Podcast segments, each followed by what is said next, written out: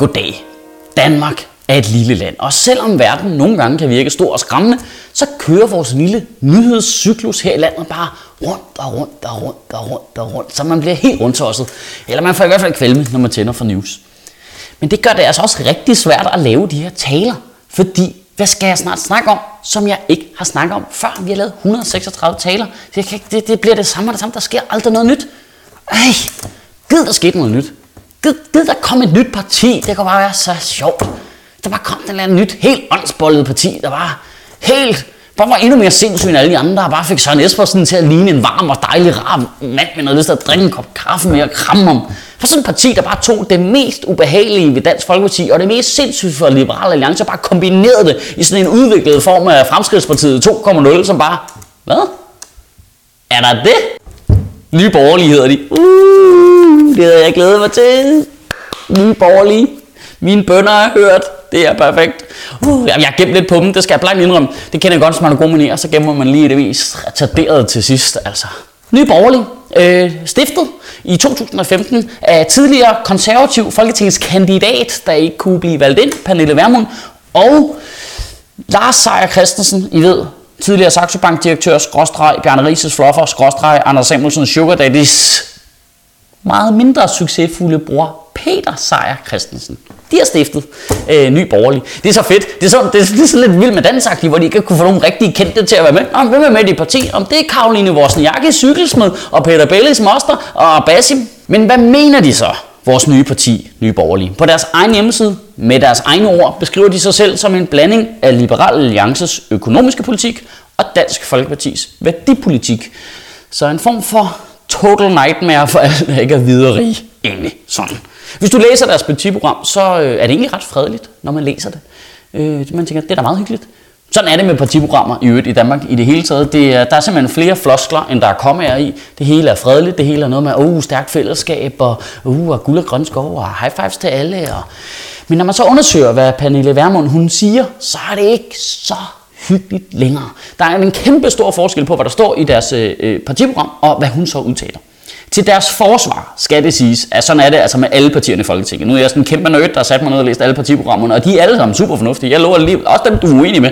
Gå ind og læs dem, så står der super søde ting, og så må man tænke, det er da super fint, det der giver da meget god mening. Hvorfor er de så sådan nogle kæmpe spasser inde i fjernsynet? Men det er fordi, at i Danmark, der har vi sådan en lang parlamentarisk tradition for, at politikerne slet ikke gør det, de siger. Nej, det er så sjovt. Det har de gjort i mange år. De er mere typerne, der sådan, har du set vores øh, principprogram egentlig? Jeg har det lige her. Så der kommer ny borgerlig egentlig ret godt for land. Der er de allerede super politikeragtige. De kan sagtens følge med de andre på det punkt. Øh, men hvis vi så begynder lige at undersøge nogle af de ting, som Pernille Vermund så har udtalt. Øh, en ting, jeg faldt over i et Zetland-interview, synes jeg var fuldstændig vidunderlig, øh, hvor hun bliver spurgt, om vi skal sende asylansøgere øh, tilbage til de lande, de kommer fra, også selvom de risikerer at få hugget hænderne af. Så siger hun, ja, for det er ikke relevant for særlig mange.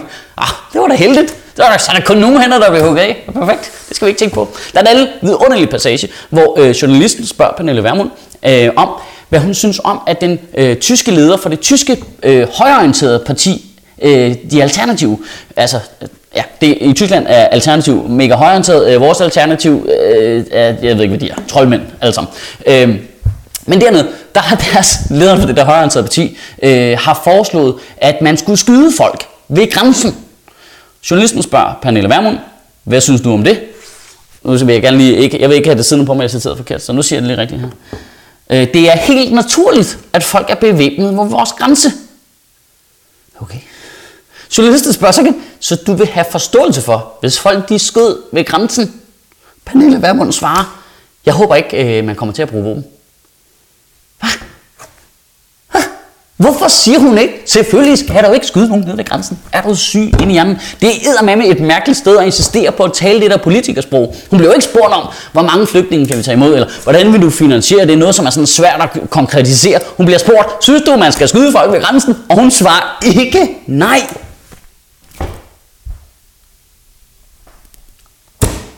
Og det synes jeg faktisk ikke engang er det vildeste. Pernille Vermund, hun har sagt.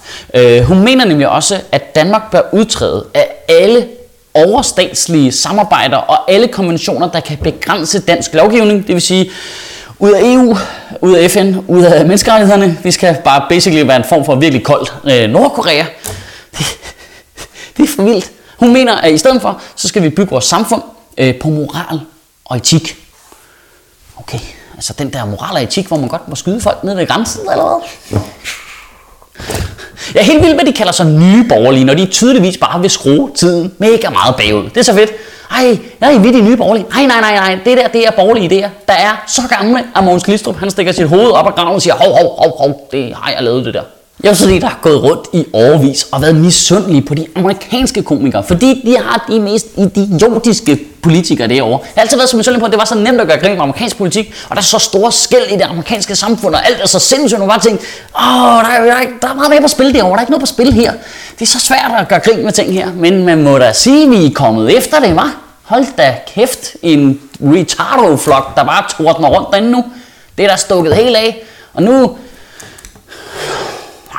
nu er det ikke så sjovt, som jeg lige havde håbet på, at det ville blive. Altså, politikere synes, det er okay, at folk får hænderne hugget af og synes, at man skal skyde folk ned ved grænsen og melde sig ud af menneskerettighederne. Ej, ikke? Da. Det er ikke supergrineren. Det skal vi altså bare lige huske, ikke? At når vi griner Donald Trump, amerikanere, de skører det over, hvordan kan de vælge ham som præsidentkandidat? Noget, han vil lave en mur ned til Mexico og lukke grænsen for alle muslimer. Ja, han er to totalt kugeluk i bøtten, var. Så er det jo det samme, som Dansk Folkeparti har sagt hele tiden. Det er jo deres par, øh, partipolitik. Det, vi har bare hørt på det så længe, vi har bare vendet os til det. Det er også øh, luk grænsen, lad være med at lukke muslimer ind. Pia Kærsgaard er bare ikke orange. Det er den eneste forskel. Det taler trods alt til amerikanernes ære, de trods alt reagerer på det. Det gør vi jo ikke, altså. Jeg er med på, at de har nogle tossede politikere. Der er nogen, der overvejer at stemme på dem. Det er slet ikke det. Men de andre amerikanere siger jo, hvad fanden foregår Det er jo fuldstændig sindssygt. Her, vi synker bare lidt længere ned i sofaen. De går det mindste på gaden. Der har været demonstrationer ude foran alle Donald Trumps begivenheder, og ude foran det republikanske konvent i en fucking uge demonstrerede de. Hvad sker der her? Ikke en fucking skid, altså. Her der omfavner venstrefløjen højrefløjen xenofobi, fordi de ikke tør sige højrefløjen imod. Det skal vi bare lige huske næste gang, vi griner af amerikanerne. Kan der have en rigtig dårlig uge og bevare min bare røv. Det er virkelig et dilemma som komiker, det der med, at man vil gerne have nogle tossede typer ind i Folketinget, så man øh, kan lave grin med dem.